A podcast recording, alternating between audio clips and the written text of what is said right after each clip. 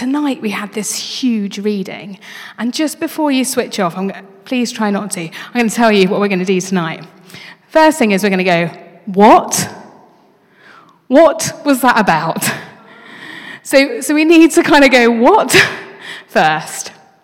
Then we're going to look at it and go, What can it mean for us today? What are some of the things we can take from it?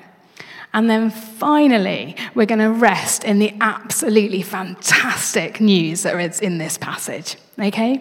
So, should we just pray as we look at this together? Father, your word is outstanding. And God, would you grow us here to be a people that are leaning into your word? God, thank you that we don't just make up our faith on a whim, but you've given us your word and you've given it to us in the person of Jesus Christ and in this written book that we have that you powerfully speak to us through your spirit today. And so, Lord, we're expectant tonight that you will come and you will speak to us through your words. And so, Lord, we just invite you to come by your Spirit to be in our thinking and our pondering, to even be in the bits where we, we drift off, to be in the bits of conversation we have with you in our head over things we've got going on in our lives. But Lord, we just pray that as we dwell in this, we would hear you and understand you more. To speak to us tonight, we pray. Amen. So, firstly, what? What was that reading that was just read to us by Maggie um, so beautifully? What is going on? Well, just a couple of things. Ezekiel was a prophet. Prophets used poetic language to speak, and prophets of that time, often they were speaking, well, they were, they were speaking to their people in a language their people would understand, and about things that God was going to do or doing or not long to do. But also, with these prophets that have been captured in the Word of God, there was something in what they said which also speaks of what's to come in the future. And so, this is poetic language. And just very, very quickly, verse 17. Have a look at that, verse 17. Anyone put off by that? Just, just saying, you know, um, any women in the room slightly offended by how this prophet is speaking about the female body? I was. Like, oi, shut up. um, but it's just really important, isn't it, to, to remember that this is a prophet poet speaking to us who's taking poetic license and using language in a very particular way. Now, it's really important to understand that at that time, Israel, the people of God, had rules and rituals over bodily cleanliness, and they had rules for men and they also had rules for women. But the reason that Ezekiel has picked up on a feminine image here is because the nation of Israel was described as feminine. And so he's just using that because what he's trying to convey is a message to them about them as the people of God. And the message is this just like a period doesn't last forever, and the annoyance of it doesn't last forever, so God's judgment isn't going to last forever. Okay? So he's using that sort of poetic uh, language. All right. So, what now is going on in this narrative? Like, where are we in the Bible? What's going on? If you just turned up tonight, you might be like, what is going on? So, let me just try very uh, quickly, as quick as I can, a bit of um, background. So, Basically, back in Genesis chapter 12, God is looking over the earth and he finds a man of faith. And what pleases him about this man is not what this man can do, not what the, where this man is from, not what kind of um, status this man had, but what pleased God when he looked at this man was his faith. And that man, if you know your Bible, is called Abraham. And so, through this man of faith, Abraham, he promised that he was going to raise up a nation. And boy, did that look precarious because Abraham was ancient and couldn't have children. And you can go back and read the story. But eventually, has a child. And out of Abraham, he forms this nation, this nation, Israel. And he promises in Genesis chapter 12 to make the nation great in order that they will be a blessing to the whole earth. He wants a people that are after his heart, that are going to demonstrate to the world just who God is. And so he made them his image. Aaron, can I just borrow you for a sec? Okay. Um, just a little bit of silliness tonight, just to break it up. Um, so, Aaron, I just want you guys to pretend, it's a big, big stretch, Aaron has decided to make me in his image. Um, so blessed. Yeah, so some like serious things are going to have to change. Although I'm doing all right. The We've got green jumper and black bottoms, not doing too bad. Um, but I need a little bit of help. Um, Facial hair. I'm going to have to. Wish I had hair that long. A bit more in his image, and then, I, and then you know, this, this is going to appear. And suddenly I'm going to be amazing at this. um, okay, that, that will do. That will do. That will do. Um, so there, Israel were meant to reflect God, but not what God looked like. They were meant to reflect God's character. They were meant to love as God loved, to welcome others in as God had welcomed them, to care about justice in the way that reflects God's justice, and to care about mercy and to be merciful in the way that God had been merciful to them. They were meant to reflect God, and that was God's desire for them. That's what they were designed to do. And do you know what, folks? Israel, at its best, did that really, really well. There's this lovely story in the Bible of the Queen of Sheba coming to see this great nation. And when she gets there, she is blown away because she discovers a nation of kindness, of order, of prosperity for all the people. She found a nation of blessing, and it drew her to contemplate the God that these people worshipped. And you see, that is just what the Lord wanted to happen. But of course, they mess it up, don't they? Just as we mess it up today. And the image of God in them became marred. It went wrong as they turned their backs on God and they stopped reflecting their image bearer.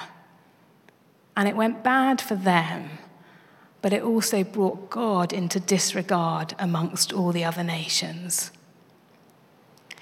Now, imagine for a moment that you are kind enough in your heart to just open your home to someone to come and live with you, right?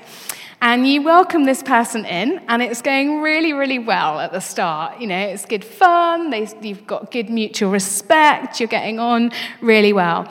But after a few weeks, things begin to change. They start just leaving rubbish all over the place. Um, they spill ketchup all over the cream carpet and don't even bother cleaning it up. They spill red wine on your other carpet. They're just, just, just getting messy and horrendous. And then it gets worse. They start being antisocial to your neighbors, swearing at them, being rude, kicking the bikes over in the street. They just their behavior is just getting worse and worse and worse. And then they start throwing wild parties. And um, sorry to those parents in the room with students that come home and um, they start throwing wild parties, and the music's up really, really loud, and they just go crazy, and they have no respect anymore for you or your home.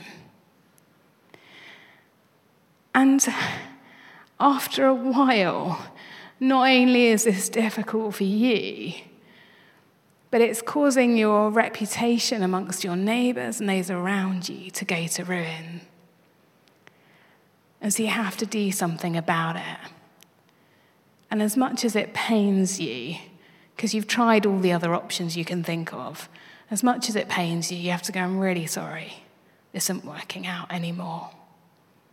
And so, if you look at our passage in verse 18, that's basically what God does to Israel at this point in history. He's like, it's not working out. And it doesn't give God any pleasure to do this, but for his name's sake, he chucks them out. And he pours his wrath upon them. Why does he pour his wrath? Have a look at the verse. He pours his wrath upon them because they have shed blood and they have worshipped idols. Now, in Ezekiel's time, the worship of idols was completely tied up with sexual immorality. Two things that God intended to be precious, life and sex, had been made cheap by his people. And instead, they become characterized by violence and by sexual chaos. And you see, just because they were his chosen people, it doesn't mean that they get to escape God's judgment. And so at this point, what we're reading in Ezekiel is that they have been judged and they have been sent into exile. They are scattered people at this point, And everything looks really bleak. And along comes Ezekiel with his messages. And there's good news coming. There's hope to be had, even in this situation. You see, God's got another problem. Although He's disciplined them and He has judged them, they're so rebellious. Verse 20, have a look at this. They go out into all the other nations and continually to profane, like continue to profane his name and show disregard in all those other places. So we'll get back to that in a minute. But let's just turn and look well, what on earth can this story mean for us today? And I just want to pick up a couple of things.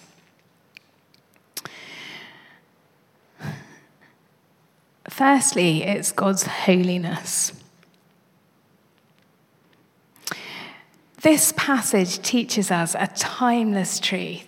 It teaches us that the most wonderful thing that can happen to anyone ever at any point in history is that they see God for who God is.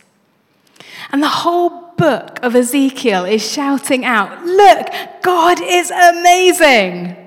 Who else is like him? No one. And you read it all over the whole of Scripture this message look, God is amazing. He speaks and storms are stilled. No one else is more powerful. He laid down his own life. There's no one more loving. He keeps his promises. There's no one more faithful. He creates created beings who are creative. There is no one more creative than him. And the Bible sums this up as God is holy, he is set apart. And verse 23 he wants the world to know that he is holy. He is the Lord, and there is no one like him. And you see, the best thing that can happen to anyone is to clock this something of God. I get the huge privilege of seeing it in pastoral ministry all the time, where someone just suddenly goes, God's real. God loves me. God's so big. I can bring my really big things to Him. God is here, He is holy. And you see, the problem in Ezekiel's day is that people were not getting to see that because of Israel's behavior. And this is why sin and why God's people messing up is so serious. You know, someone um, comes in here on a Sunday and they're not welcomed, or they're not, and they're kind of ignored, or, or they come in and they see us not treating each other very nicely. If we clock that, I think most of us would go, oh no, we don't want that to be like that's not us. We don't we don't want them to see that. We want them to, you know, we want them to see good things. Oh darn it, we missed that person. We wish we'd welcomed them better. We'd feel a bit upset about it, I think, most of us. But you know it's worse than that? Because it's not so much what that person who leaves our building thinks of us. It's what they're going to think about our God. Maybe God's not very welcoming, or God's not very kind. And you see, that's why the stakes are so high when we sin. And it's serious. And I don't know why, because in, I've preached a couple of times today because we're, we're, tracking the same series at the moment and across the gatherings. Um, and in the other gatherings, I just feel like God highlighted something completely different. But for some reason tonight, I just feel like, and it might be for me, that God wants to highlight this point the most. And maybe it's the most uncomfortable point of the talk. But the stakes are high and our sin is serious. And we're so eager, as preachers, to tell you that God loves you. That we so often don't dwell on the fact that our sin is serious. But you see, when we clock that, it becomes a, a trigger for us to lean in to our relationship with God, not away from it.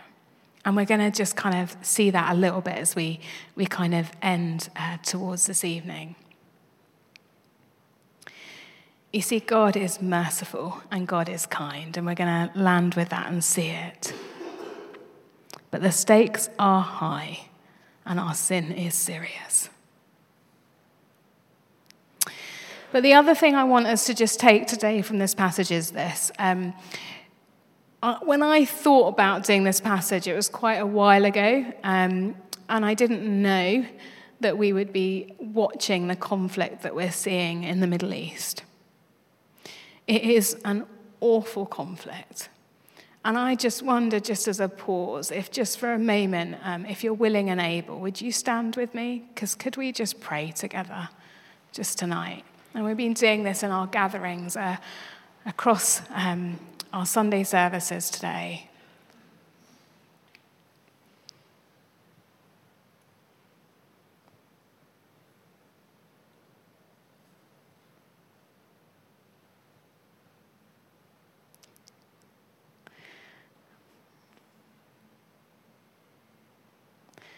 Father God, we're just standing tonight because we know that although um, this conflict in some ways is so removed and miles away, we are living a time when this conflict is happening and many others in our world. And Lord, we want to stand and we want to cry out to you because we long, long, long for it to end. We long, Lord, for a good, right, true, great, long lasting political solution, Lord. We long for peace in that region. And Father, we are horrified by all the different levels and all the suffering that we are seeing. God, would you teach us this week just how to respond as your children in prayer, in thought, and where we're able in action too. And we pray particularly for our brothers and sisters in Christ, our Israeli and our Palestinian brothers and sisters in Christ, that you in particular would be doing a move by your Spirit in them, protecting them and helping them in this horrendous time. Amen. And I just to take a seat, I just want to note that in this church community, we do have Palestinian and Israeli members of our church community here. And um, I've been WhatsApping um, the few of them that there are on a fairly regular basis over the past, you know, period of time, just checking in on wanting to pray and wanting to send my love, obviously, and thinking about them. And they, they've known, they know people that have died. And this is real for them, really real and really personal. And you know, I was blown away when I've had a couple of WhatsApp texts back, sort of saying something along the lines of, Now I am a Christian. I have to love my enemy.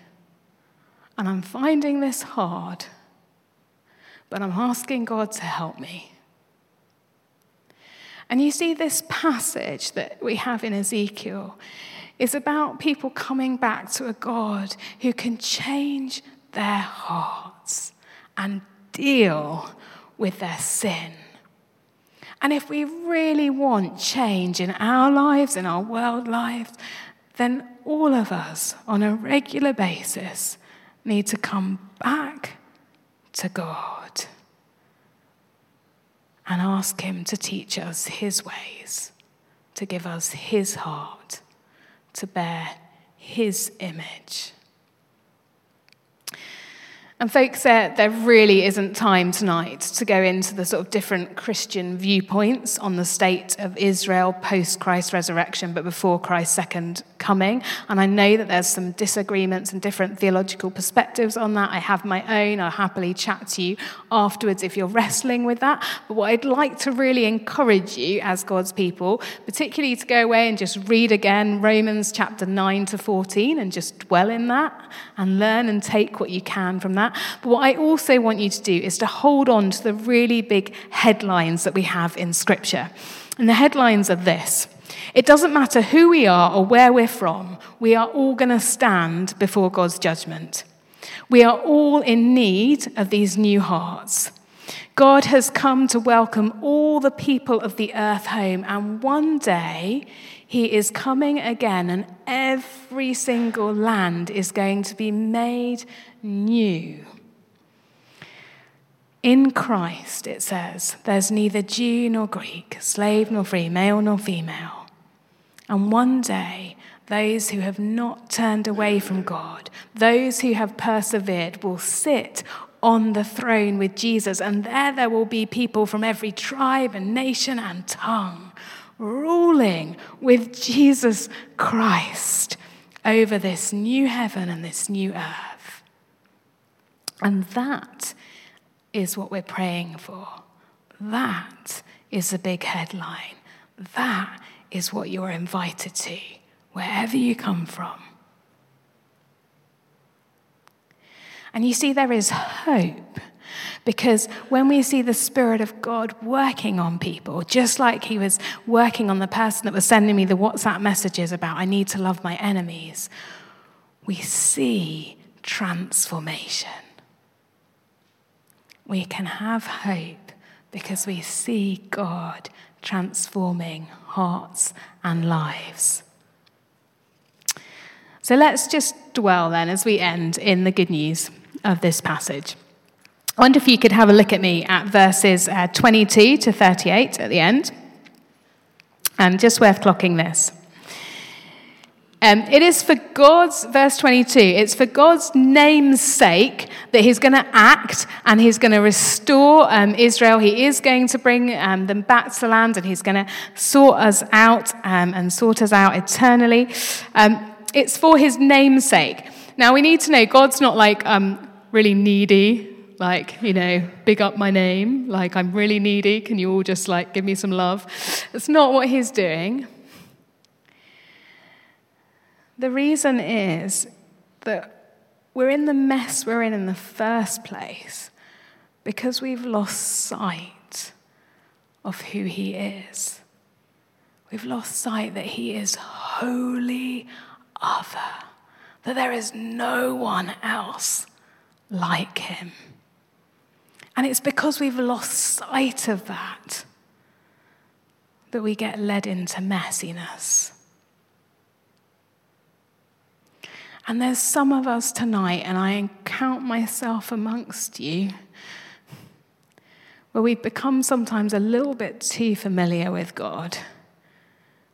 We've just shrunk God down to my little good luck charm on my shoulder, who I might just say, help to occasionally when I need something. God is holy, other. Why Moses takes his shoes off at the burning bush because he is holy.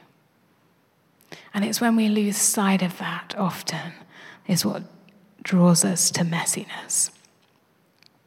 And you see, God's plan is that He is going to show His name again through His people. And um, I don't know about you, but I was looking at and going, God, that's a really risky plan because I uh, mess up very regularly. Um, I am flaky. I am all over the place. I sin. I get things wrong relationally. I just, God, seriously? Is this the plan? And I look at your church and God, really? This is the plan? He's like, yeah, really. It's my plan. I'm going to work in you and through you, and I'm not finished yet. He's not finished with me yet. And here's the hope. Do you see in verse 22 to 38? Do you notice there's not a trace from God of get your act together? Not a trace of that. And if you look at those verses, can you see there's not even a trace of, come on, try harder? There's not a trace of that in those verses. Not a trace. Do you notice what is there? He says, I will. I will. You see, there's so many things where you think, I've got to do something to get right. God says, I will. And very quickly, and I think I've got a slide on this that can come up if it's there. But here's the good news. Verse 24 I will bring you home. You're going to be no longer deported. And this is God's promises to us as we come into relationship with Him. Verses 25 and 29 I will clean you up. You're no longer defiled. Verse 26 and 27 I'm going to give you a new heart and put a new spirit in you. I will remove from you your heart of stone and give you a heart of flesh. I will put my spirit in you and move you to follow my decrees and be careful to keep my laws. Do you look at that? Look at that. It's a spirit in us that will help us to obey God. And verse 28 to 30 I will deliver you. You will no longer be disgraced. Isn't that amazing? And we have hope because it's not us that can do that, but God who works in us to do that. And for his name's sake, he will do this in his people. And so it's a great thing to take with us as we leave tonight. It's a great prayer. Lord, for your name's sake, would we worship you again as we should? For your name's sake, God, would you help me reflect your image? For your name's sake, God, would you bring the prodigals back home again? For your name's sake, God, would you help us to be holy like you are holy? For your name's sake. And so we pray. And it's a great spur to pray. And God is at work doing this all the time. There's this beautiful um, verse I will bring to completion the work I've started in you. And we can make that a little bit easier or a little bit harder, just depending on how stubborn we are. But either way, He's doing it, He will bring it to completion in you. So why not? Let us ask Him tonight carry on that work, Lord, in me. Fill me with your Holy Spirit. Should we stand together? Let's stand.